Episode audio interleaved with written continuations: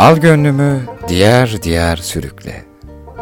80'lerde Tek Tük 45'liklerin yayınlandığı dönemde zamanına göre pek özenli bir kapak tasarımıyla yayınlanmamıştı bu şarkı.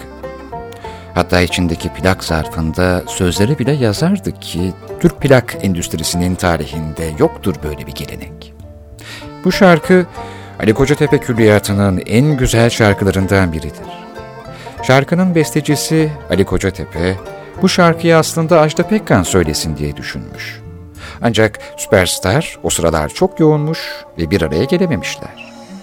Bana sorarsanız bu şarkının Nüket Duru'ya nasip olması bir o kadar da isabet olmuş. Şarkının sözlerindeki bu, Nüket Duru'nun sesinin perdesindeki buğuyla buluşunca bir bulut olmuş ve o yılların aşklarının üzerine yağmış. Şarkının sözleri de aslında Sami Selin'in şiiri. Aklımda daha çok şey vardı ama sevgili dinleyenler, ne diyecektim? Tutuldu dilim.''